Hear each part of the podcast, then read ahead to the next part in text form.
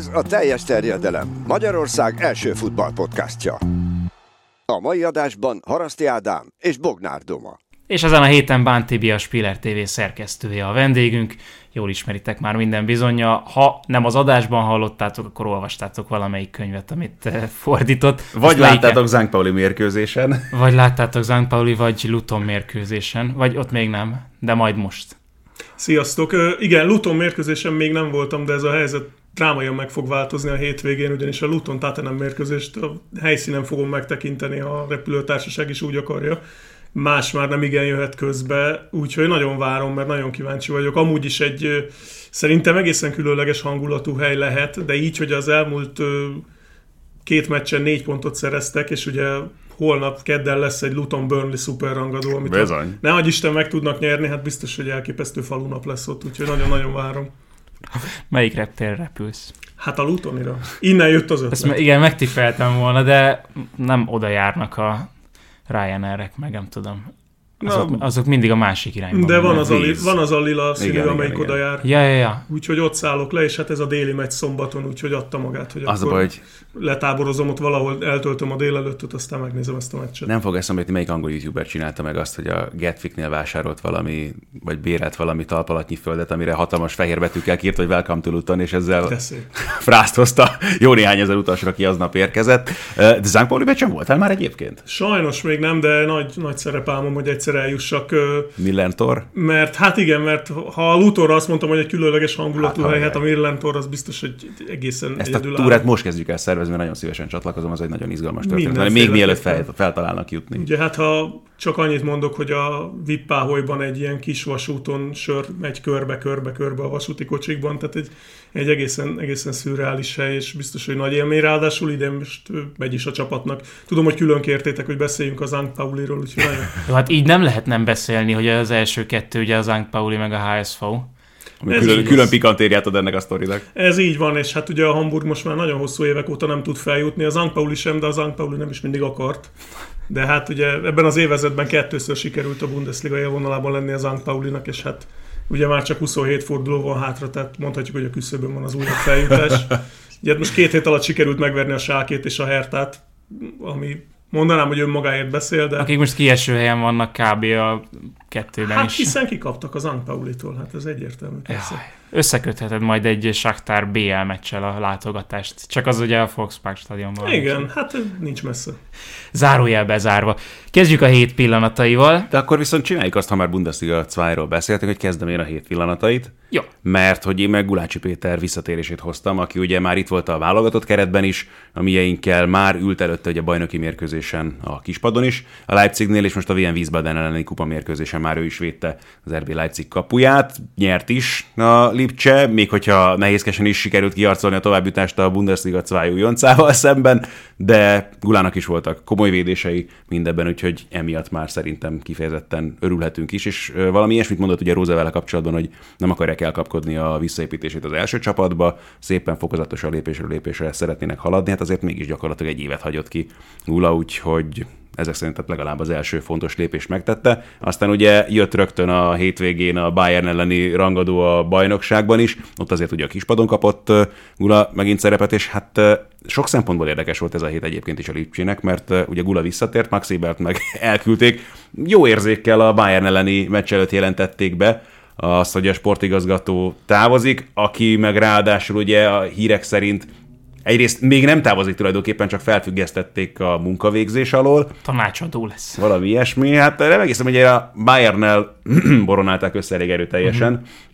Persze mindenki arról beszél, hogy hát hivatalosan még nem történt megkeresés, meg mit tudom én, de ugye amikor elhozták őt a Gladbachtól, akkor fizettek érte valami két és fél millió eurót a Gladbachnak, tehát úgy vannak vele, hogy ők se szeretnék ingyen elengedni, ha már így a Bayern szemet vetett rá. Aztán ennek tudatában meg nem tudom, mit kell akkor belelátni a hétvégi 2-2-es döntetlenbe, ahol ugye Lipcse vezetett 2-0-ra már a Bayernnel szemben, aztán a Bayernnek meg csak sikerült összekaparnia magát erre a mérkőzésre is. Ezzel együtt még továbbra sem gondolnám, hogy a Bayern azt a produkciót nyújtja a Bundesligában, amit mondjuk egy Bayern Münchentől elvárnánk alapvetően.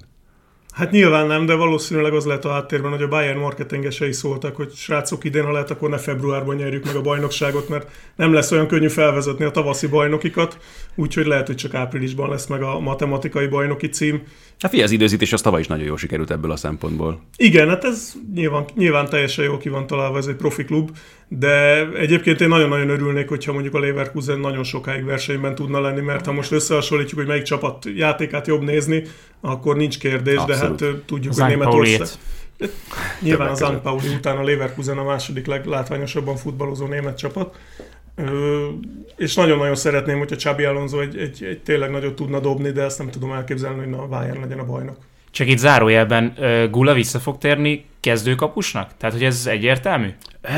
Ez érdekes hogy a Kikernek a szezon beharangozó külön számát, azt lehet, hogy már többször emlegettem ebben a témakörben, és ők egy elég komoly csatát jósoltak Blazvik és Gulácsi között erre a szezonra. Aztán Blazvik nem rossz kapus, de azért szerintem egy 100%-os formában lévő Gulácsi Péter kétségnek jobb nála. Az igazi kérdés az, hogy mikor látjuk Gulát 100%-os formában ismét. Én azt gondolom, hogy azért hosszú távon vissza kell kerülnie majd a Ripcse kapujába. Na jó, Tibi, nálad mi volt a hét pillanata?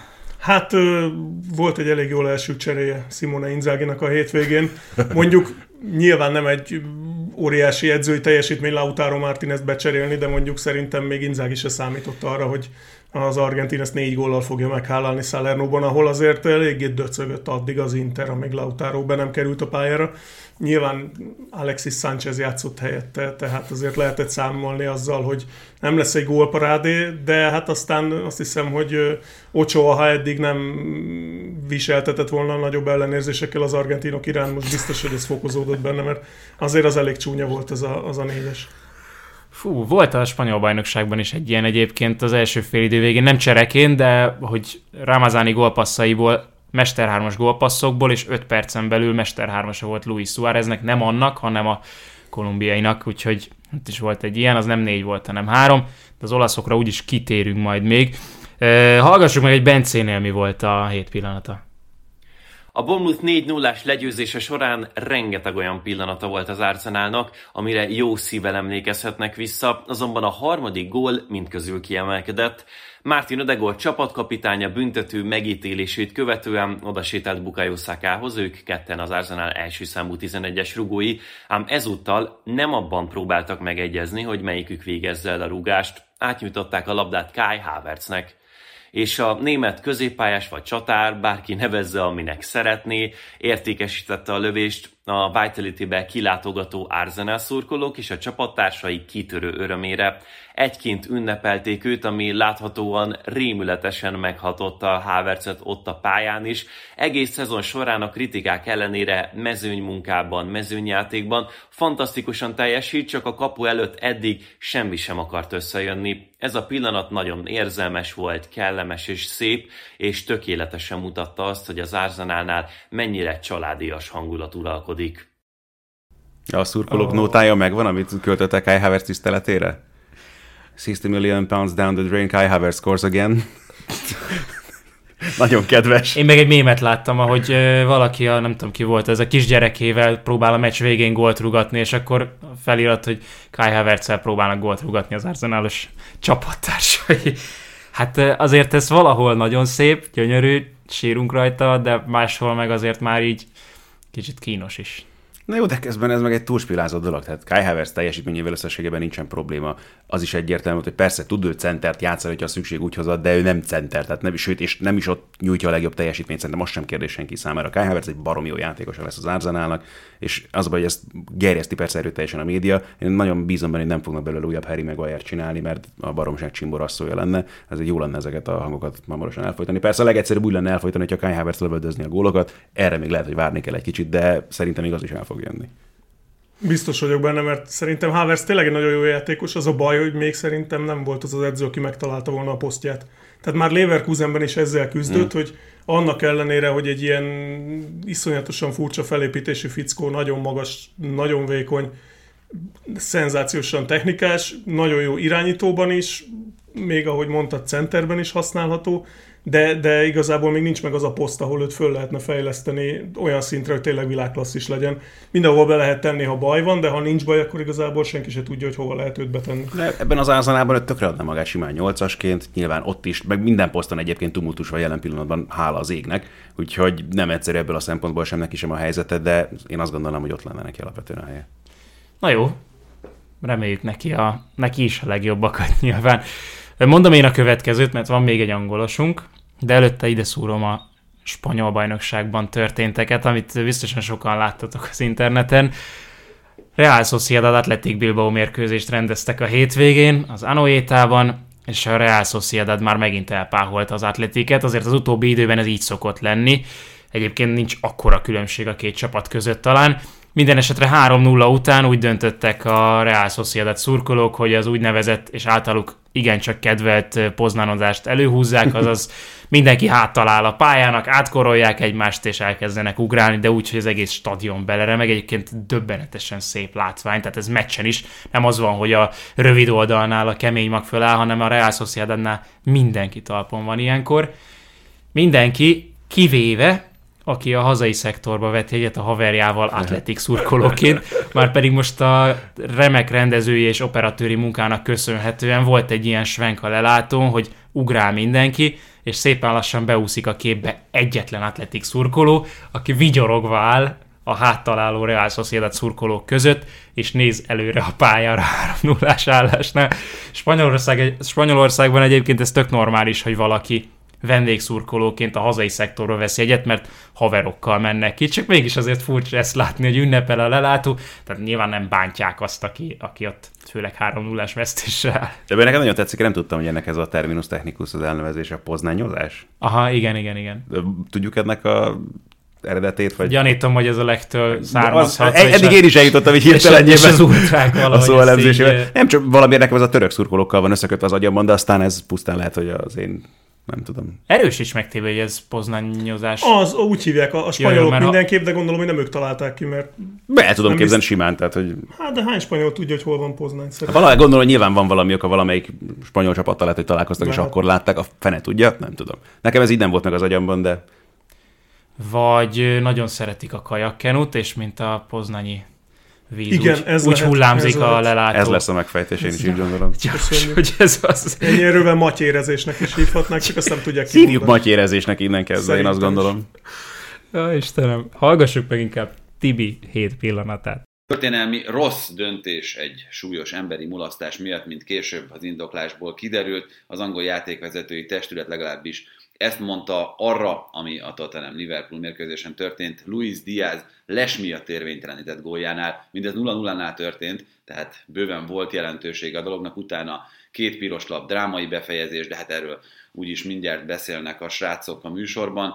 Viszont az, ami ott történt ennél az esetnél, ugye Simon Hooper érvénytelenítette a gólt asszisztense beintésére, a videószobában pedig pont ennek az ellenkezőjét gondolták, azt hitték, hogy megadták, és ezért Darren England videóasszisztens azt mondta a játékvezető fülére, hogy az ellenőrzés befejeződött, a pályán hozott ítélet jó, ezért szabadrugással folytatódhatott a meccs.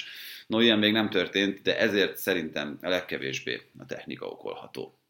Ez annyira szép, de, de mondom, tehát én régen is, még var előtt is bőven mindig azt mondtam, hogy nem azt kell feltételezni, amikor nyilván korábban is rengeteg hibát láttunk angol játékvezetőktől. Nem azért van, mert ők el akarják csinálni meccseket, hanem azért, mert egyszerűen ennyire hülyék. És ez megint, ez tökéletes példa erre az egészre. És akkor persze azt is hozzávetjük, jó mondjuk azon gondolkozom, hogy ebben az esetben segített volna a félautomatálás rendszer a helyes ítélet meghozatalban, mert valószínűleg elő se vették volna akkor, hogyha van nekik. Hát ez az, hogy ezt, azt ilyenkor automatikusan rányomnak, nem? Hogy, hogy ez az futtassa le a rendszer.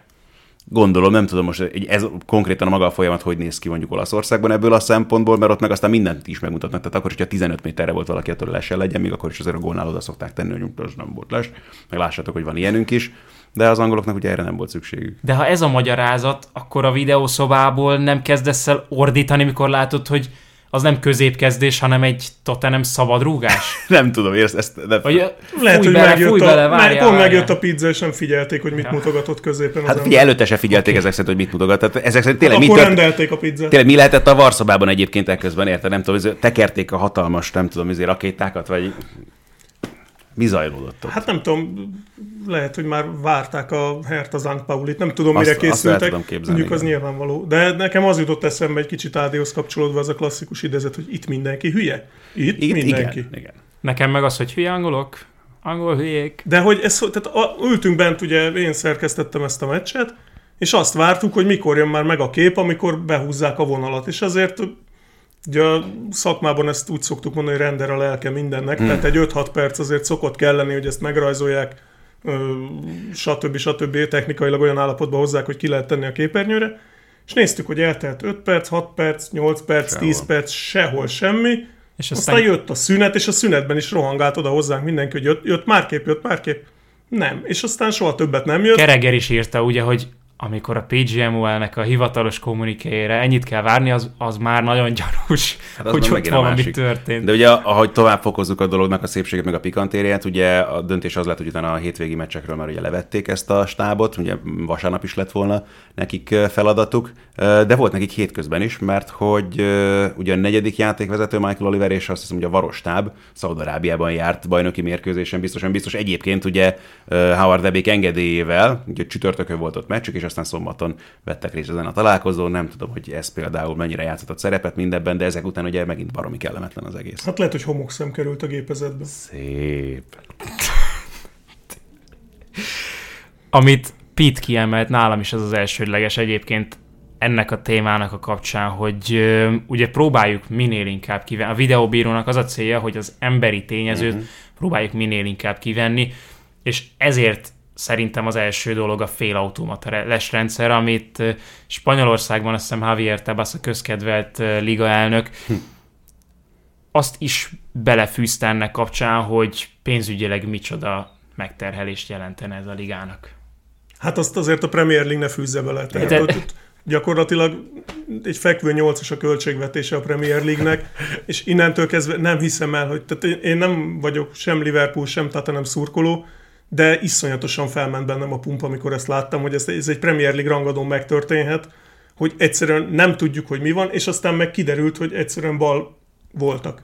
Tehát, és, és a tavalyi szezon kezdete óta 10, 14. 14. alkalommal kért bocsánatot ez a PGMOL nevű, hát gittegylet, vagy nem tudom minek nevezzem. Tehát ha 14-szer hibázni gyakorlatilag 40 forduló alatt, vagy 45 forduló alatt, ezt, kikérem magamnak. Úgy, hogy tényleg minden létező eszköz, pénz, és mindenük megvan ahhoz, hogy, hogy a lehető legtöbb jó döntést hozzák. Ebben a tekintetben szerintem a szabályokra se lehet mutogatni, mert ez nem a kezezés, amit ha akarom terhes, ha akarom nem terhes. Ez egy teljesen nyilvánvaló szabály, és nem sikerül földolgozni szellemileg még mindig. És ezen, ezen a Liverpoolnak, hát most nem akarok nagy szavakat használni, nem biztos, hogy nem a bajnoki címe ment el. Hát nyilván előkerül majd, hogyha addig Hogy- ebben nem lesz egyéb ítélet, és a szezon végén valami két ponton múlik, akkor Akik a azért... videót látják, azok azt is tapasztalatják, hogy Bánti vicc szerelem éppen nagy erőkkel. Igen, a szerelem az nagyon fontos dolog. Nem baj, közben azért nekem még van ide megjegyzésem. Tehát ugye lehet bocsánatot kérni. Játékvezet, voltam régen kosárlabda játékvezető, jó régen, és ott is Az azt is mondták, hogy, hogy ugye azért egy meccsen belül is kérhetsz bocsánatot, mondhatod azt, hogy igen, ezt én hibáztam el, csak amikor 15-szörre mondod, hogy igen, ezt, e, hát ezt is én hibáztam, akkor már azért felmerül az, hogy többet inkább ne kérjél bocsánatot, és inkább ne is mondd, hogyha hibáztál, mert az a jobb megoldás, hogy ezt elhallgatod. De ez, ez valahol korrekt, meg hogy mondjam, tehát ezt, ezt a részét én értékelem, bármennyire is hülyén néz ki folyamatában. Ö, A sokkal inkább értékelem, ami utána történt, hogy ezt a csapatot aztán kivették a hétvégéről, és aztán tehát ezeket az embereket hogy ülteted kezdve bárhová? Tényleg Bármilyen Premier League mérkőzés közelébe, tehát a stadionban nem engedett be. Hát De a jövő héten vezetni fognak. Tehát, vagy lehet, hogy nem, de lehet, hogy a válogatott szünet után, de biztos, hogy nem egy életre tűnnek el. Már pedig ugyanez van, tehát ha, ha a Doma 15-ször hülyeséget fúj egy kosármeccsen, lehet, hogy 15-ször bocsánatot kér, de lehet, hogy azért sokakban felmerül, hogy biztos, hogy ennek a csávónak kéne itt fújkálni, aki 15-ször nem Nem is vagyok ott már azóta. Hát bocs. Lehet, hogy emiatt. Nem tudom, szeretnétek még ehhez a varos témához valamit, vagy, vagy lépjünk tovább. Annyi, bocsánat, hogy még a Liverpool kitett egy közleményt, és nagyon szép, óvatosan fogalmaztak. E, annyira azért nem, mert ugye Gary Neville már ebbe is beleállt azóta jó érzékkel, hogy ah, miért, miért nem lehet azt csak simán elintézni, óvatos kommunikében, mert ugye aztán megegyezték ebben a kommunikében a Liverpool részével, hogy vizsgálják a lehetőségeit, hogy miképpen tudnának. Hát ugye... ennél óvatosabban én nem tudnék fogalmazni. Hát valószínűleg Klopp száján nem, nem ez a mondat jött ki először, de, de igen, tehát teljesen megértem a dühüket, mondom, én is dühös vagyok, úgyhogy semmi közöm a Liverpoolhoz, Abszolút. mert azt láttam, hogy befolyásoltak egy, egy, egy iszonyatosan jó és nagyon fontos mérkőzés. A kiállításokról nyilván azokról is lehet Az beszélni. a következő akkor. Igen, a, ott, ott szerintem az, az, az megadható volt, más kérdés, hogy mondjuk a, a Zsotának az első sárga lapja az egy vicc volt, de, de azt, saj, azt mondom, hogy nagyjából saját magát hozta kellemetlen helyzetbe a Liverpool. De ennél a gólnál szó nem volt erről. Tehát, hogy itt, itt, itt az áldozatai lettek egy döbbenetes emberi ostobaságnak. Más hozta magát kellemetlen helyzetbe. Ez Hát is meg- meg... kiderült. Meg őket. Van. És ez a piros lap Ez egy nagyon érdekes dolog. Tehát, lecsúszik a lába a labdáról. Ja, de majd hányadszor jön össze ebben a szezonban? Tehát ugye a Newcastle elleni meccs is attól Igen, lett 7 ilyen meccs, 4 izgalmas. piros lap most a Igen, Liverpoolnak hát a a, termése. Kiszámoltuk mi a, ott a stúdióban, hogy nagyjából a, ez még az első fél idő után volt, hogy nagyjából a, a Premier League szezon egy negyedét ember hátrányban töltötte eddig a Igen. Liverpool, és ugye ez később fokozódott, tehát hogy így pont erről beszéltünk a végén, hogy vajon gyakorolt Klopp valaha olyat, hogy kettős ember hátrányban milyen felállásban kell futballozni, mert azért egy kicsit látszott, hogy úgy nem, tehát kellett egy pár perc, mire fölfogták, hogy kinek mi a feladat, és aztán szépen beálltak a két négyes láncba, és onnantól semmiféle köze nem volt a Tottenhamnek a meccshez, tehát úgy passzolgattak körbe-körbe. Illetve a végén már az 5-3-as láncba. Hát igen, igen de, de, de láthatóan nagyon jól csinálták, és elképesztő peknek köszönhetően kaptak ki. Én nagyon-nagyon sajnáltam a Liverpoolt, pedig mondjuk ez nem egy gyakori hozzáállás részemről, de, de, de tényleg biztos is voltam bennem, mert ott fölismerült bennünk, hogy vajon Klopp mit fog mondani a meccs után, és, és abban maradtunk, hogy nyilván a szalonképesség határain belül van, tehát mondjuk az ítéletekre nem fog nagyon kitérni, de hogy a játékosaira meg baromi büszke lesz, és hát az is lehet, mert elképesztő, hogy mit harcoltak. Hát ott a végén nem is volt olyan egyértelmű az, hogy a Tottenham be tudja gyötörni ezt a gólt. Talán most hiányzott nagyon egy Harry Kane a csapatnak, mert azért Son és Richarlison fejére nem feltétlenül ívelgeted a labdát csak azért, mert ők vannak Igen, ott. hát Szont meg le is cserélték, tehát hogy Szont nem is volt a hajrában a pályán. Igen, és, és akkor itt még azért ki lehet térni Szoboszlaira, aki kb. az első, tehát a legelől levő ember volt ezen a meccsen Bocsánat, már a végén. Térjünk mindenképpen Szoboszlóira, csak ez a szon dolog, ez nekem akkor is furcsa volt, hogy a végét láttam már a meccsnek, és hogy nem igazán tudtam mire vélni, hogy ha te mész egy meccsen, meg akarod nyerni, és lehozod az egyértelműen legjobb játékosodat, És úgy, hogy Ez- ekkora sanszod van nyerni, Igen. tehát azért egy rangadón kettős ember előnyben nem gyakran szerepel egy senki, de főleg nem a Tottenham. És igen, nekem is ez volt a fura, hogy, hogy akiben benne van a gól, ráadásul az utóbbi hetekben tényleg benne volt a gól, ugye ezen a meccsen is talált be. Tehát, hogyha ha itt nem volt valami sérülés, akkor ez egy nagyon-nagyon rossz döntés volt Postecoglutól, ami, ami most visszafelé sült el, eddig gyakorlatilag csak jó döntései Igen. voltak ebben a szezonban. Én mégis egyetértek vele ebben a kérdésben, mert öm, Sonnak pont, tehát csak akkor tud igazán kivirágozni, hogyha van területe. És itt egyetlen dolog nem volt ezzel a, ezzel a pool üldögéléssel a kapu előtt terület. Tehát, hogy láttunk már azért szenvedős időszakokat Szonnál, és most tényleg kiváló ö, góllövő formában van, csak lehet, hogy Postecoglou azt mondta, hogy, hogy ö, nincs szükség arra, hogy még itt a szegény önbizalmát leverje az, hogy szenved ott a három torony között, és, és nem tud sehol kibújni meg. Ebben lehet valami, csak, csak azt gondolom, hogy ebben a Tottenham keretben pillanatnyilag Son az egyetlen olyan játékos, akiről bármikor be tud pattanni a labda a kapuba. És ez tipikusan az a helyzet volt, hogy a Liverpool teljesen érthető módon beseggelt a kapuja elé, és rugdosták befelé a labdákat a spurs és, és hát ugye a végén szerencsétlen Matip volt az, akiről bepattant, de hogy mondjuk nyilván erre azért nem lehet várat építeni, majd valaki rúg egy marha nagy öngolt. És ezért gondoltam volna, hogy egy, egy szont nem hozok le ilyen helyzetben, mert ő az, aki tényleg helyzet nélkül is két mozdulattal helyzetbe tud kerülni, akkor is, hogyha tényleg 150 kg színhús lóg a hátán. Szoboszlai, és ez a munka, amit a Liverpoolnak el kellett vég. Ugye Sós már számolta ki ezeket a 25%-ában a szezonnak ember hátrányban volt a pool, azért ez biztos, hogy meg kell látszon a folytatásban, a, akár a cseréken. Most ugye a Szent Zsiloázzal játszik majd az Európa Ligában a Liverpool, hogy ott hogyan forgat Klopp, hogy Kwanza mennyit játszik, hogy esetleg a PL-ben kiket hoz be, tehát ja, meg adott esetben, hogy a magyar válogatottban Szoboszlait mennyit Igen, engedik a, a laktát szintjét majd, amikor megint legközelebb ellenőrzik, azért ezek biztos, hogy meglátszanak azon, hogy mennyire viselik meg ezek a napok, meg az meg az egyértelmű, tehát az látszott mondjuk az első fordulóban is az Európa Ligában, hogy Klopp hogyan kívánja abszolválni ezt az Európa Liga csoportkört a lehető legkisebb megerőltetéssel a kulcsemberek számára, de ezt másképp nem is lehet, meg másképp nincs is értelme. Meg tényleg egy olyan csoportban van azért azt gondolom, a Liverpool, ahol ezt megteheti. Mondjuk ebből a szempontból ez az Union elleni meccs, ez, ez lehet, hogy egy fokkal izgalmasabb lesz, de azért meg kell, hogy oldják így is. Hát igen, és a PL-ben láthatóan nagyon komoly céljaik vannak, tehát hogy ott minden meccsen az kell, hogy a maximumot hozzák. És valószínűleg Dominik egyébként ezért, ugye amit mondtatok, hogy ő volt legelő, azért mert ő tudott a legtöbbet futni. Még ebben a helyzetben is, amikor már tényleg kettős ember hátrányban mindenki ott vette a levegőt, ahol éppen sikerült. De ott látszott, hogy Dominik még mindig sprintelt, és gyakorlatilag időnként csatárt játszott, és ahogy elvesztették a labdát, meg szinte hatost. Tehát, hogy elképesztő, hogy milyen erőléte van ennek a srácnak, és nem az a durva, hogy ez kiemelkedik mondjuk a magyar válogatottból, vagy a Bundesligából, hanem hogy ez a Premier League szintjén is kiemelkedik. Egy olyan srácnál, aki két hónapja Premier League játékos. Tehát egészen hihetetlen. Hát egy kicsit félbevágta azért mindenkinek a terveit szerintem az a piros lap, a második piros lap, hogy egy picit a meccs elejére próbálunk még visszaemlékezni. Számomra azért az, az első fél óra, vagy 25 perc, az egyrészt tanulságos volt, másrészt pedig lenyűgöző. Hm. Tehát, hogy azért ott aláírták azt a csapatok, hogy miért tartoznak idén a legjobbak közé. Ugyanaz az érzésem volt, mint egy héttel korábban az Arsenal Spurs meccsen, hogy, hogy hova lehet még fokozni ezt a színvonalat. Tehát ebben a tempóban ilyen kevés hibával futballozni, egészen hihetetlen meccs volt, és ilyen szempontból én mindig sajnálok egy kiállítást, mert, mert megborítja az egészet. Tehát ez egy tényleg egy ilyen iszonyatosan nagy gigászi, taktikai, fizikai, szellemi és minden egyéb csata volt, a, vagy lehetett volna a futball leges-leges legmagasabb szintjén. És, és ez a döbbenet a Premier League-ben, hogy ezt minden héten látjuk, amikor ezek a csapatok egymással találkoznak, és most már nem arról van szó, hogy az Arsenal City meccsek ilyenek, amiből egy szezonban van kettő, hanem, hanem most már több ilyen csapat is fölzárkózik, és több ilyen csapat is tudja ezt a feldolgozhatatlanul magas színvonalat hozni. Akkor ugorjunk a Chelsea-re.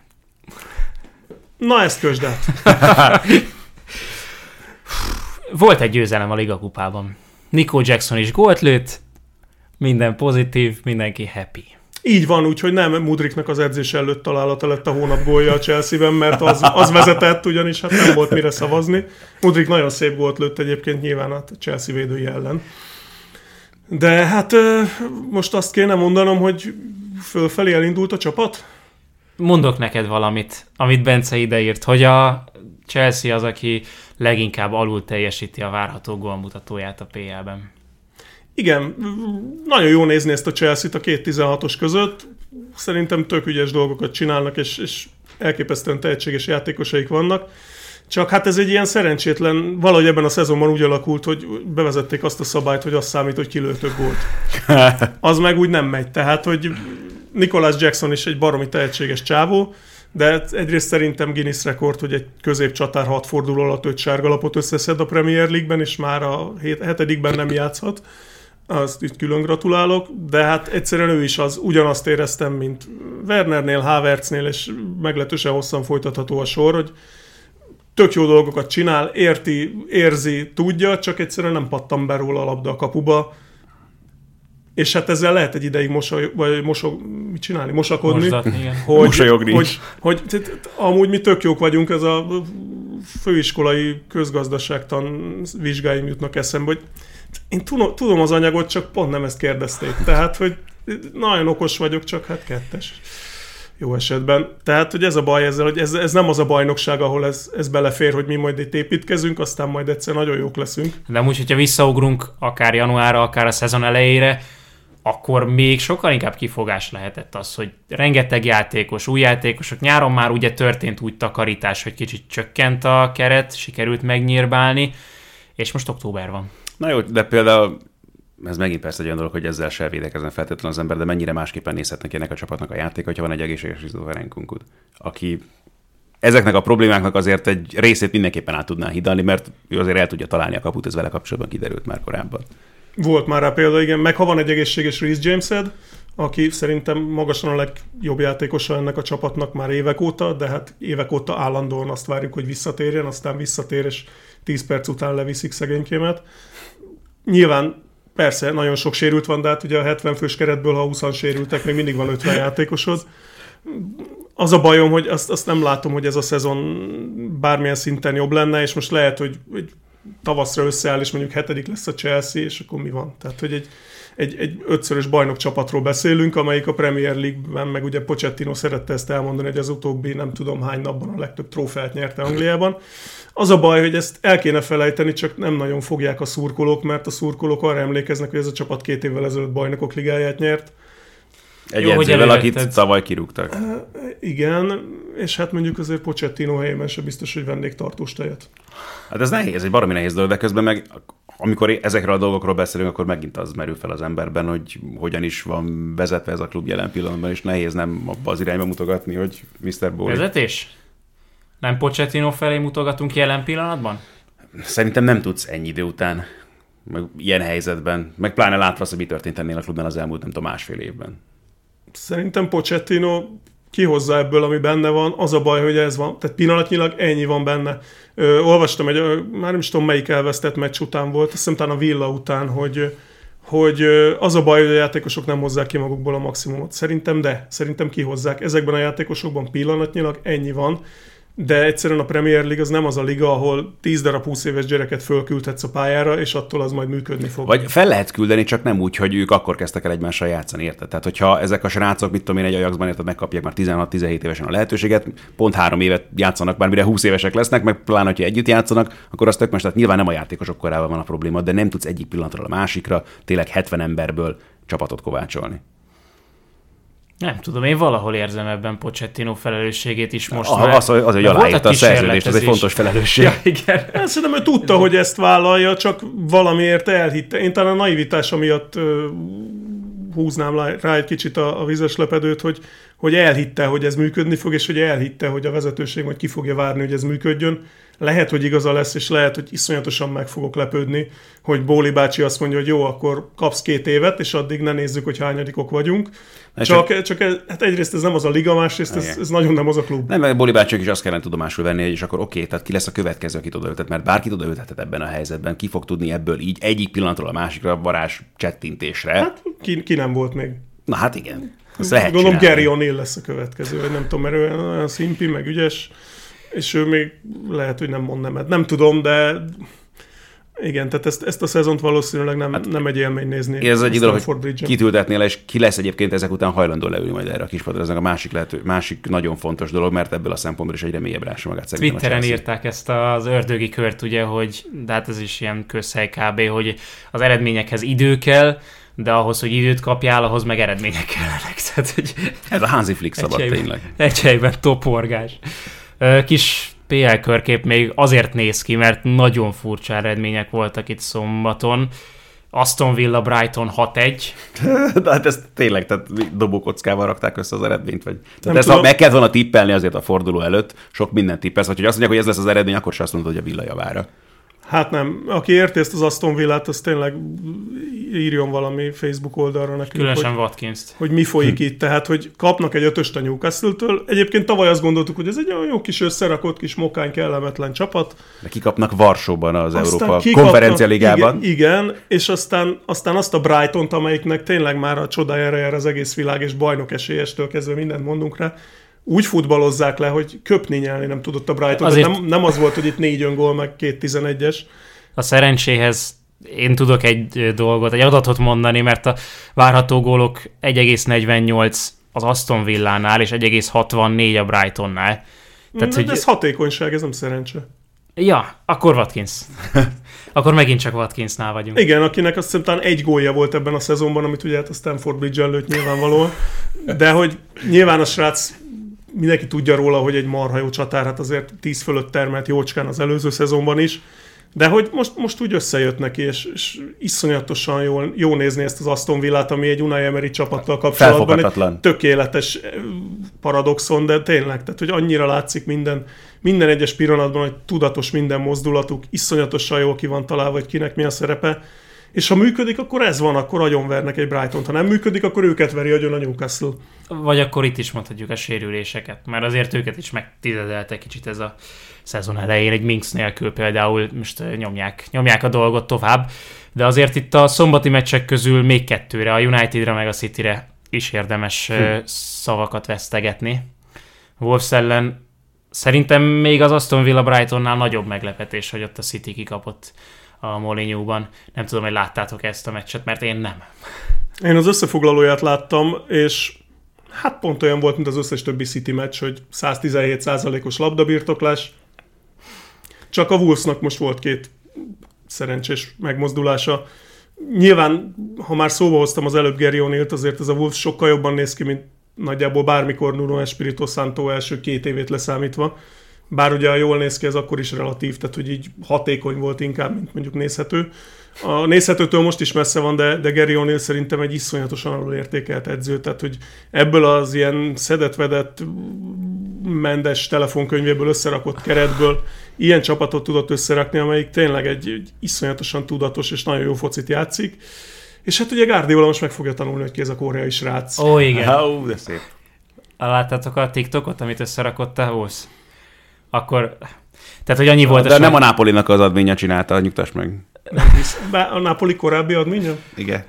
Nem, amúgy kreatív a Wolves is, csak ő kevésbé ilyen, de, de hogy ugye mondta Guardiola a sajtótájékoztató, hogy jó, jó csapat ez a Wolves, ott van elő Neto, ott van uh, Kunyá, és ez a koreai srác.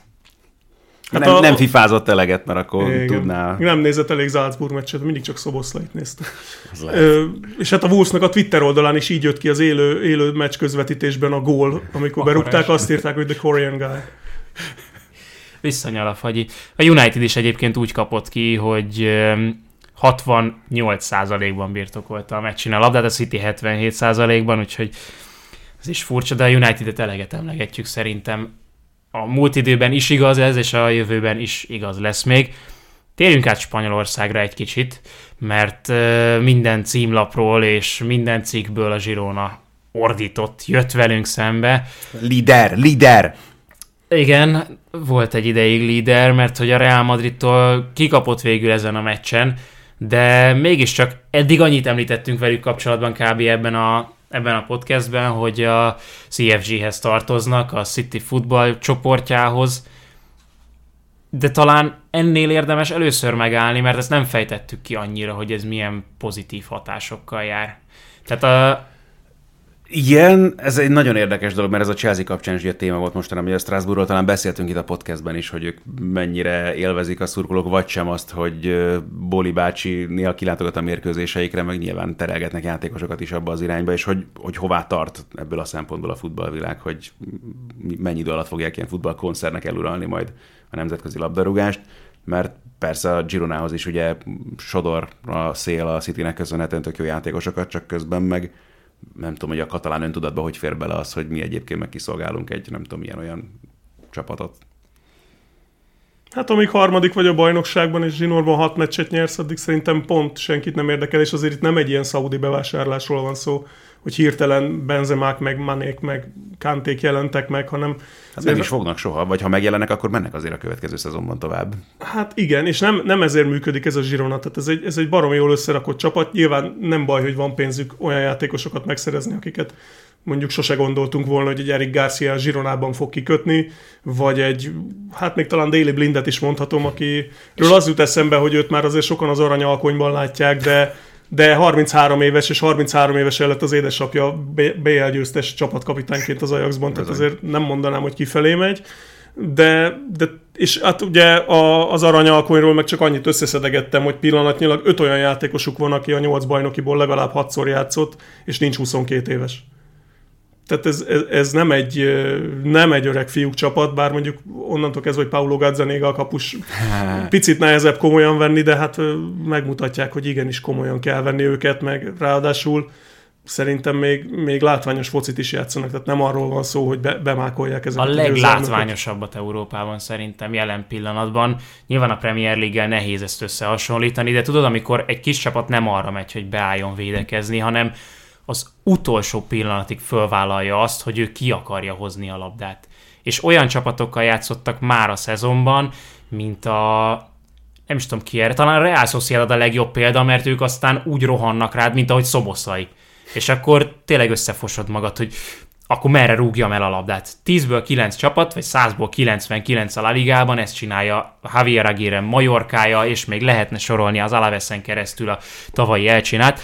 A Girona azt mondja, hogy jó, hát ha gólt kapok belőle, akkor gólt kapok belőle. Ha elvesztem a labdát, akkor elvesztem a labdát, de fölvállalom én azt, hogy, hogy ki akarom hozni laposan. És Daily Blinnek például most a Real ellen nagyon rossz meccse volt, de eddig elképesztően hasznosan játszik, és hogyha tőle kérsz valamit edzőként, akkor azt ő nyilván tökéletesen meg tudja valósítani, mert azért itt nem, nem könnyű dolgokról beszélünk feltétlen, hanem ezekről a guardiolai alapokról. Ez, bocsánat, ez, ez egy nagyon fontos dolog, tehát hogy igazából a, ezért nem is lehetőleg fiúk csapat ugye a Girona, mert ha úgy tetszik, ez egy ilyen City keltető kellene, hogy legyen, és abban meg fontos az viszont, hogy tényleg, ha már ezeket a játékosokat azért játszatod, hogy megkapják a lehetőséget és fejlődni tudjanak, akkor abban a játékrendszerben is kapják meg, vagy nagyjából a szerint a filozófia szerint, amit esetleg majd később úgy ott annál a másik csapatnál is használhatnának. Az a vicc, hogy ezen még csavar egyet Mitchell, a csapat edzője, mert hogy ez nem teljesen City. És ugye nem ott kezdődik az nyilván. egész, hogy, hogy három belső védővel játszanak,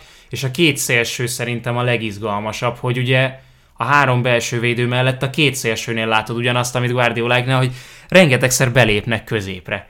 És ők nagyon jól értik egymást. Visszatérve még erre a CFG-re, mert nekem van ott másik irányból gondolatom, hogy ugye most a leg, talán a legtehetségesebb ezek közül a fiatalok közül, akiket említette, hogy rengeteget játszanak, az a Savio, vagy Savinho, aki 19 éves, és a Troától van kölcsönbe.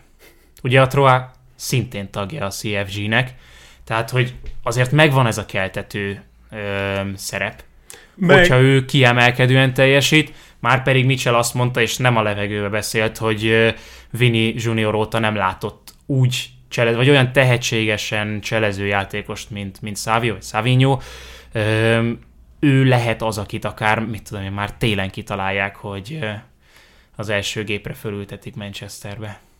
Hát abszolút, és mondjuk nézzük még Jeremy Dokut, aki most került a Cityhez, szerintem adja magát a párhuzam, mert, mert őről is azt mondták, hogy hát hogy férne be ebbe a Citybe teljesen kizárt, és, és abszolút ott van a helye, és tudja hozni azt, amit, amit ő tud, amiért Guardiola odavitte, és valószínűleg, ha valami dráma nem jön közbe, Szávióra is ez az út várhat, és ez, ebből a szempontból meg jók szerintem ezek a, ezek a futballklub családok, nevezzük így, mert látja ez a fiatal srác az utat. Hogy, hogy oké, okay, most nem az van, hogy jó, hát ha ügyes vagyok a Zsironában, akkor majd elvisz az Atletico padozni, aztán ha ott is ügyes vagyok, akkor bekerülök, és ha ott is ügyes vagyok, akkor. És egyébként meg azért nincs viszonylag annyi bajom ezzel az ilyen, most már akkor maradok ennél a futballklub családnál, pont ezért, amit, amit eddig mondtatok, hogy, hogy nem az van, hogy ugyanazt kell mindenkinek játszani, mint a Citynek, és akkor ez az egész arról szól, hogy ügyes gyerekeket nevelünk a Citynek, hanem igenis Mitchellnek azért teljesen szabad keze van, az látszik, mert ez a csapat teljesen máshogy futballozik, mint a City. Nekem egyébként a Brighton jut róluk eszembe, aki egyébként most még jó is abból a szempontból is a párhuzam, hogy a Dezerbi is azt mondja, hogy igenis kockáztassatok, nem baj, ha nem sikerül, legfeljebb majd rommá vernek minket, lásd Aston Villa a hétvégén, de erre neveli a játékosokat, és ott is 19-20 éves gyerekek, akár a belső védők is, hogy igenis húzd meg a cselt, vállalt be a kockázatos paszt, lehet, hogy egyszer nem jön össze, de majd megtanulod, hogy hogy kell összejönni, és akkor 25 éves korára lesz egy világ egyik legjobb védője ezekből a játékosokból, és ez, ez megéri azt a kockázatot, mert nyilván a Brighton sem a bajnoki címért megy, mint hogy a Girona sem, tehát relatíve kisebb a kockázat, mert most mi történik, ha nyolcadik lesz a Girona? Igen, volt egy nagyon híres ilyen, ugye a La Ligában most, mint a vízilabdásoknál az időkérésnél betolják a mikrofont, a, az ilyen ivószünet, amikor volt még a szezon elején, akkor az egyik ilyen Girona szünetben oda tolták a mikrofont, és Mitchell arról beszélt, hogy mintha az utcán játszanátok, úgy játszatok, illetve nagyon sokszor halljuk azt a modern fociban, hogy egy, maximum két érintésed van a labdával. Mitchell azt mondta, hogy legalább kétszer érhél a labdába minden egyes alkalommal, de az a nagyon minimum. És ez hangzott el ennél a, ennél a beszédnél ott a szünetben. A, még egyszer visszatérve a City Football Groupra, mert én nem tudom ezt elengedni, ugye azt gondoljuk, hogy itt olyan szintű csalásokról van szó, hogy Mondjuk a City Száviót meg tudná szerezni Szotyiért. De itt nem elsősorban erről van szó, mert ezt nyilván észrevenni az UEFA is, sokkal inkább azokról a kapcsolatokról szerintem, hogy te könnyebben fel tudod venni a, a kapcsolatot, mondjuk akár Eric Garciával is, mert ez a, ez a kapcsolat ha a Barca nem is tartozik bele a csoportba, de megvan arra felé. A Troával nyilván sokkal könnyebb felvenni a kapcsolatot, nem, hogy van egy tehetséges játékosod, ad Mert nem kell telefonszámot sem, hanem melléket nyomsz érted a gyorsan. Tehát, hogy nem ezzel van szó. Szóval pont ez a lényeg ebben meg, hogy nem is azt, hanem, hogy egyrészt tényleg már tudsz egy alternatívát adni fiatalon egy játékosnak. Megvan nyilván az egész apparátusa a city az egész világon, és ugye rengeteg helyen van most már nekik, ugye Ausztráliában, Amerikában, Brazíliában, mindenfelé ugye vannak klubjaik, tehát már ennek a segítségével hamarabb megszerezted ugye ezeket a tehetséget, tehát ebből a szempontból a játékos kiválasztást is ugye segíti az egész dolog, és ott helyben tudsz alternatívát adni már, és nem arról van szó, hogy majd esetleg valamikor behalászok, és akkor itt nálunk, mit tudom én, majd a harmadik csapatban, vagy az U20-ban, vagy mit tudom én, hol senyvedsz, hanem már felnőtt fociban tudod fejleszteni igazából ezeket a játékosokat, és ez egy tök működőképes modell, és nem véletlen, hogy egyre több klubnál látjuk azt, hogy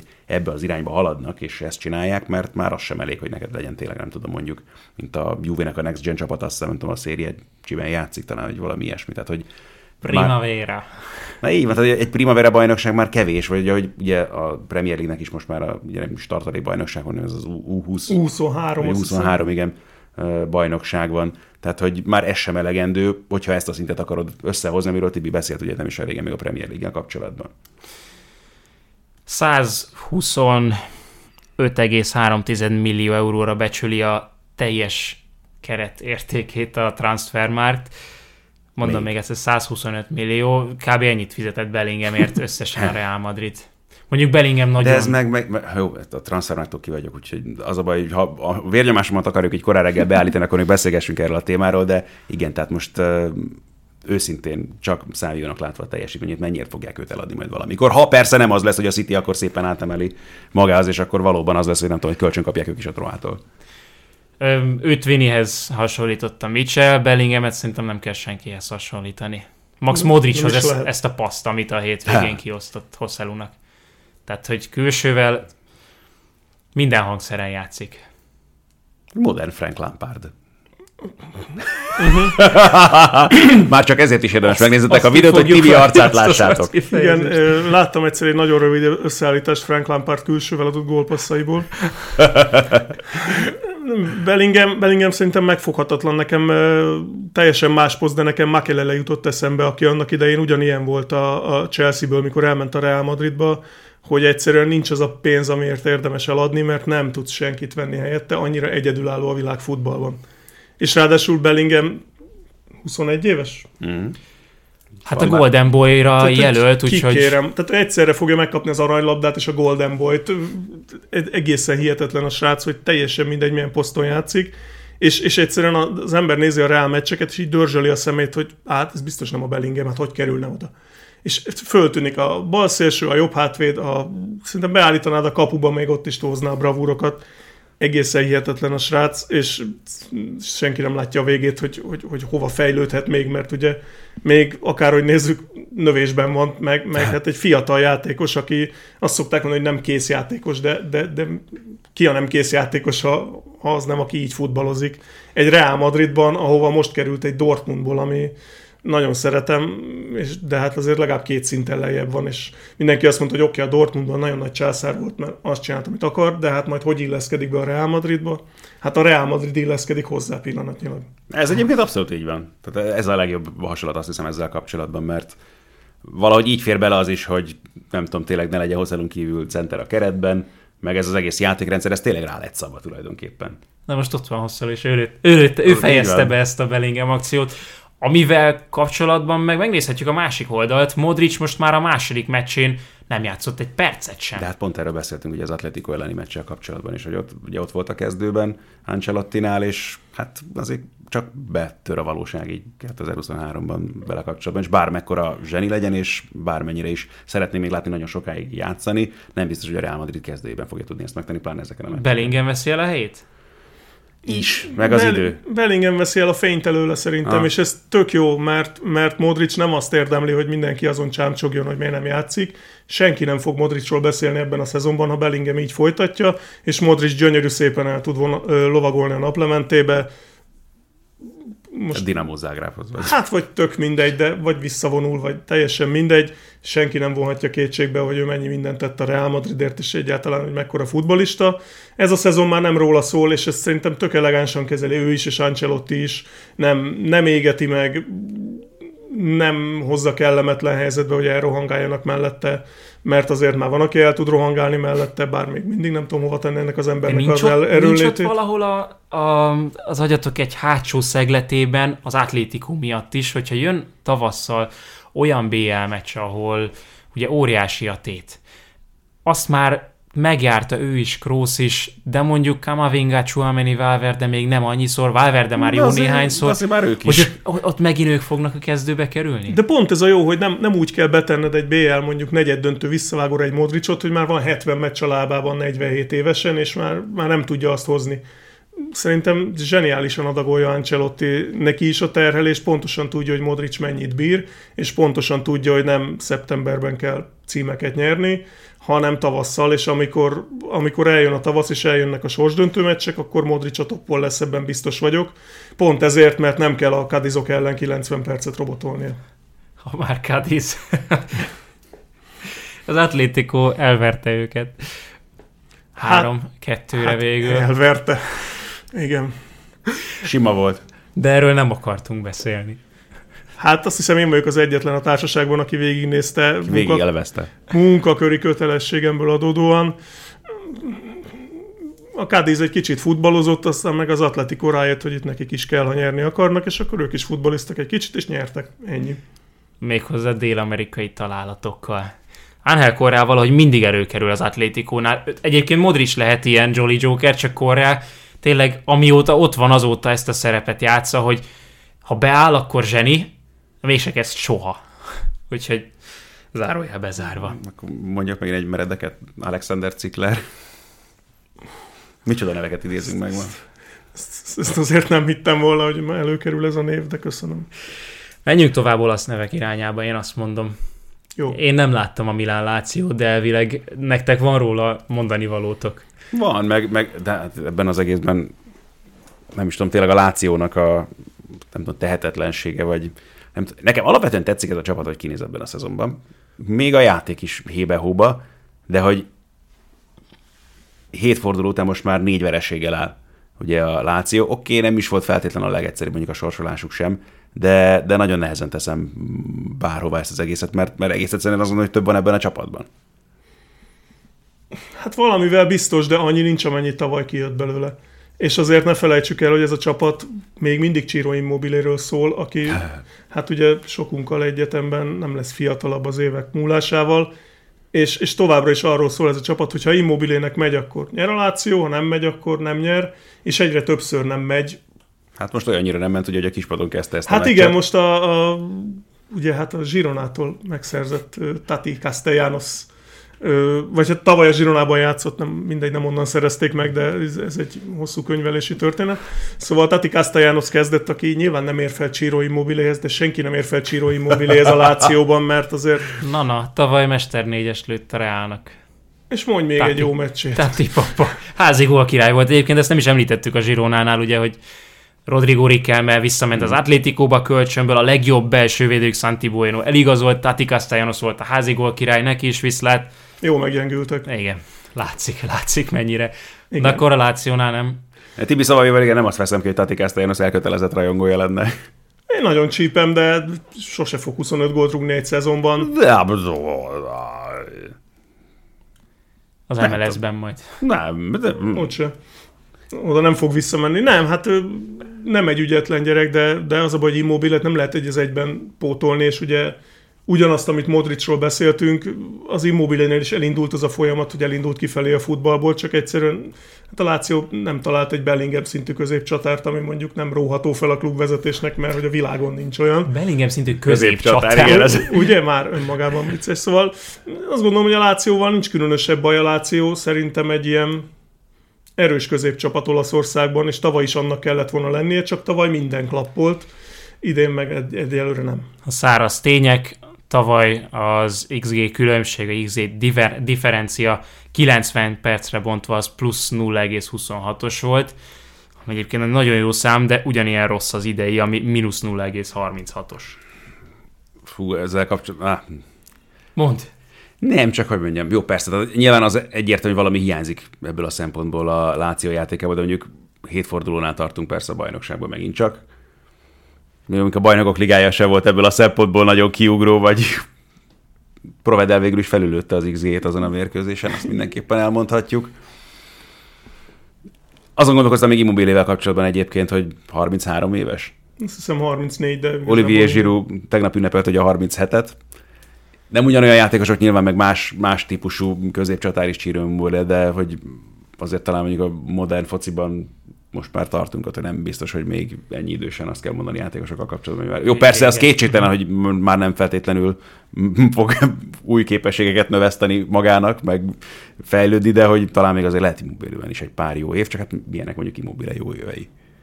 Hát olyanok, hogy amit Szonnál mondtunk az elején, hogy minden bepattan róla, és, és Immobile nem azért indult el kifelé, mert 34 éves, hanem láthatóan fizikailag már nincs azon a szinten, ilyen a genetikája, nyilván senkinek nem olyan a genetikája, mint Zsírunak, tehát hogy az, az egészen hihetetlen. Nem magyarázható, hogy ő, ő, ő milyen szinten tesz hozzá egy csapatjátékához, és hát Immobile azért most már azt hiszem nyolcadik éve játszik a Lációban, ha jól emlékszem. Senki nem veheti el tőle azokat az éveket, és az, hogy a Láció kétszer ez, ez alatt az időszak alatt bejutott a BL-be, az egészen nagy százalékban neki köszönhető az nem neki lesz köszönhető, hogy idén nem fog a Láció bejutni a BL-be, hanem annak, hogy nagyjából 13 év kézlábjátékosa van ennek a klubnak. Tavaly is ennyi volt, csak tavaly ez elég volt. Idén, idén úgy tűnik, hogy nem elég. Na, nem tudom, 13, hát...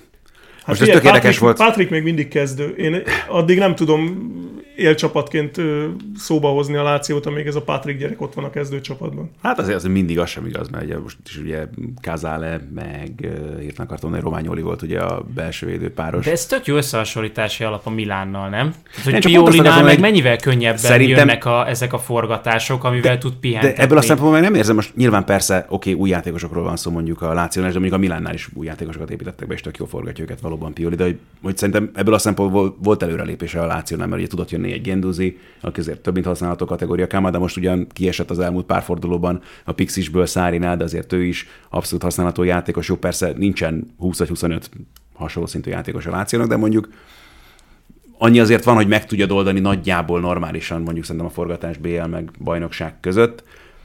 A Milánnál meg mondjuk azért ezen a meccsen meg megint csak szembetűnő volt, azért ott is, hogyha nincs Rafael Leo, akkor azért vannak bajok. Tehát, hogy mind a két gól gyakorlatilag ugyanúgy nézett ki, és, és a Milánnak meg nincs még egy olyan játékos, mint Rafael Leao, de mondjuk egyébként is kevés olyan játékos van szerintem, mint Rafael Leao. És ezt megint bizonyította. Csak kérdés, hogy a BL-ben is tudja elbizonyítani. Hát, hogyha nem akar majd sarkazni a kapu előtt, akkor. De szerintem azt meg megtanulta azért elég alaposan. Elég hosszú időre. Történtek még dolgok Olaszországban, ezt az Ozimen esetet még nem beszéltük ki. Egy furcsa összeesküvés elméletem van a Real Madrid kapcsán, amelynek ugye nagyon nagy csatárgondjai vannak.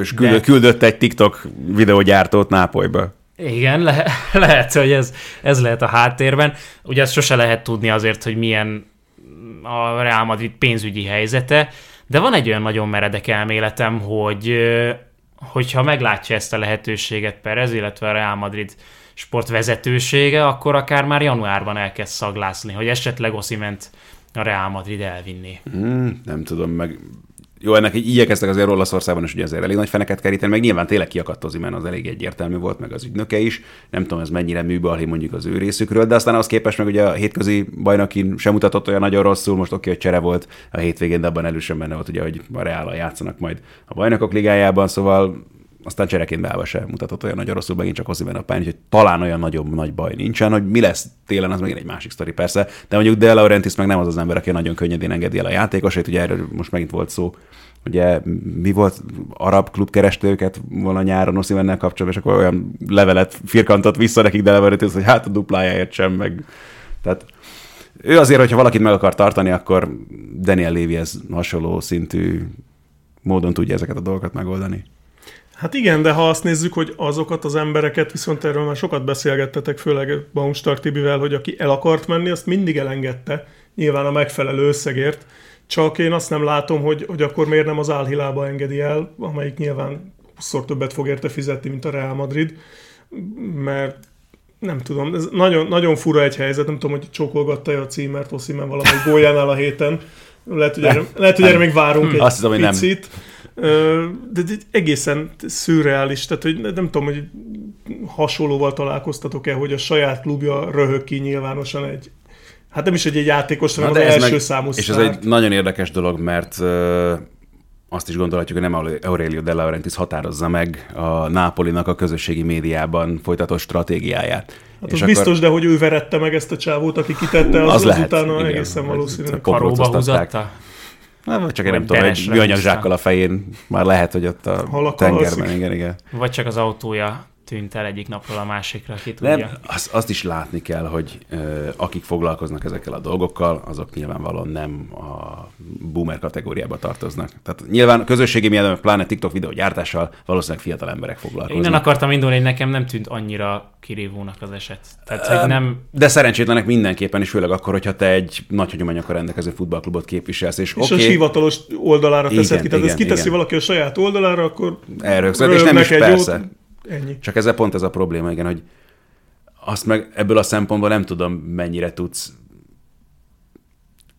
Nyilván nem tudom, hogy ki csinálta ezt a videót, nem találkoztam velük, stb., de hogy mások a, más az érzékenységi szintje ilyen szempontból is mondjuk nyilvánvalóan egy tinédzser vagy 20-as éve elején járó srácnak, mint mondjuk egy, érted, közöttünk itt az asztal mellett ülő bárkinek, akikkel beszélgettünk érted a fociról.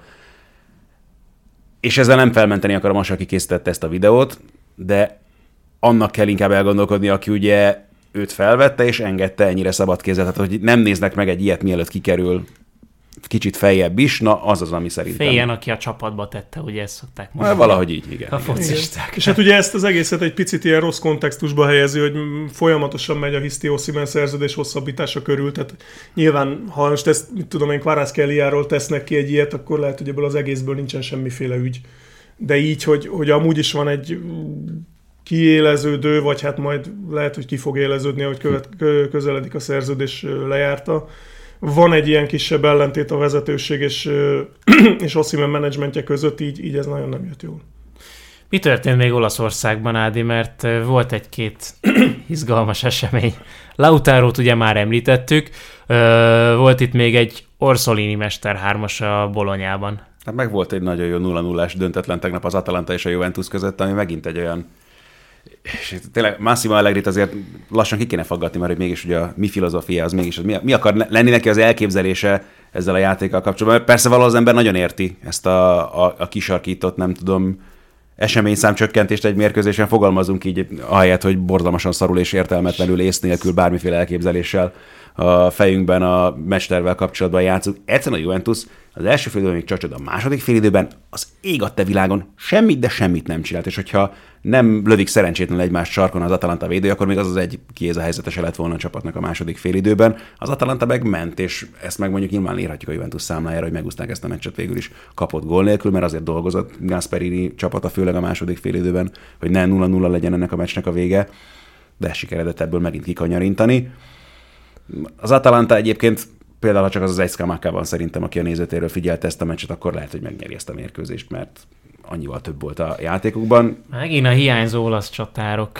Meg még az szerencsétlen Sárdekételár szerintem érdemes megdicsérni, aki meg kvázi bolyacentert játszott ebben a csapatban, de azt meg olyan elánnal, ő meg Moisken voltak azok, akik rengeteget bunyóztak ezen a mérkőzésen, és akkor mondjuk igen, ha már Moisken szóba kerül ennyit, azért mindenképpen lehet a Juventusnak is azért megemlíteni, hogy gyakorlatilag az első számú csatárduó, vagy hát ez se igaz így, mert ugye ez egy kiézett szokott lenni mindig a csapatban, akár Blaovic, akár Milik mellett, de hogy egyikük sem tudott játszani ezen a mérkőzésen, sem Blaovic, sem Milik de ettől még szerintem velük se nézett volna ki jobban a Juventus, csak lehet, hogy akkor mondjuk egyszer Vlavics úgy segbe rúgja a labdát a mérkőzésen, hogy azzal megnyerik egy nullára.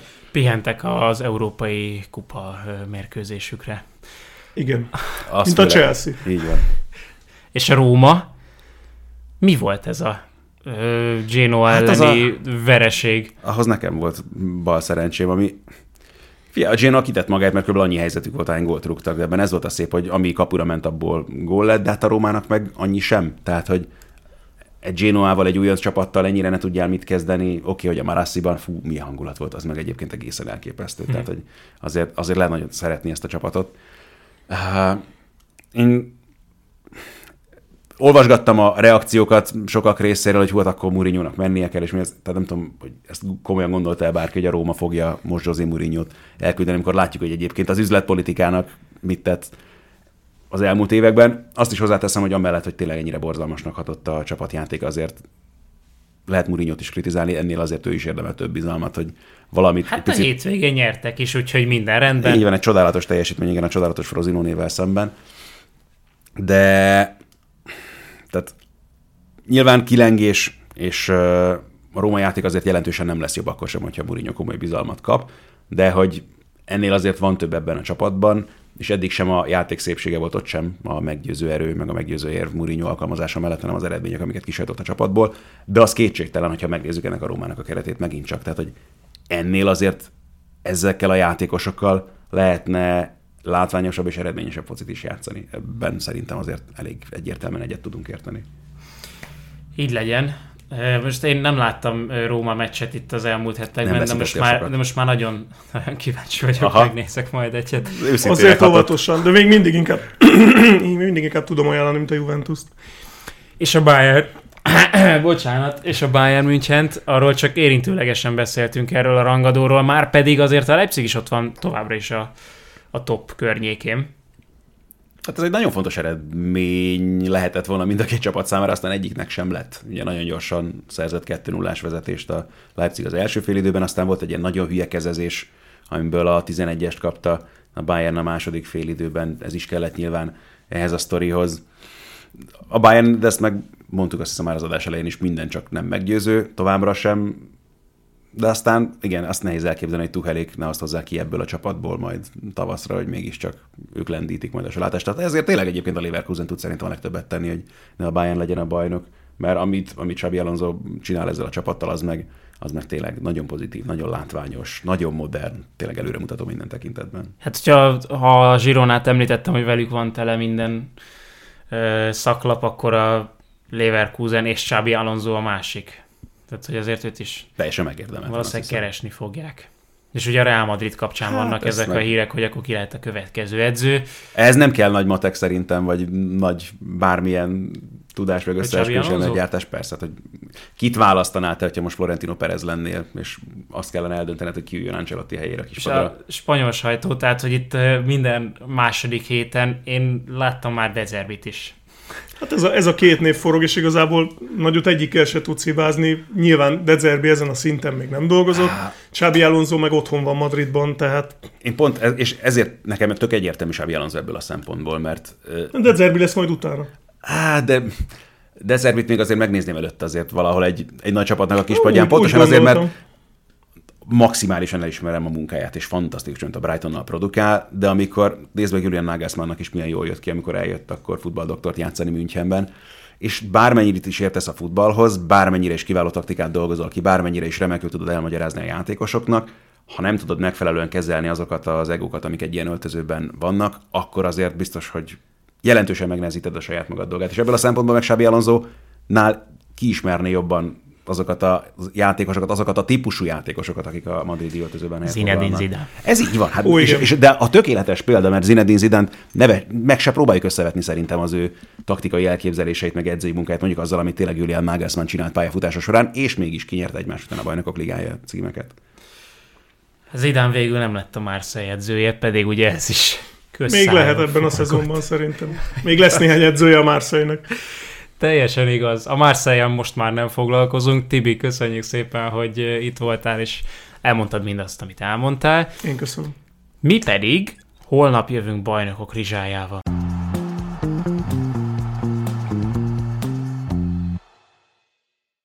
Ha más podcastekre is kíváncsi vagy, hallgassd meg a Béton műsor ajánlóját.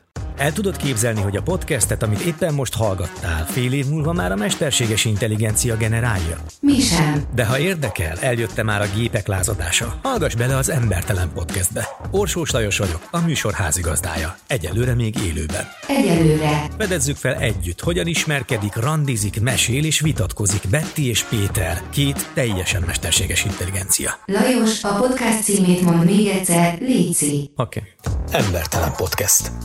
Ez a műsor a Béton közösség tagja.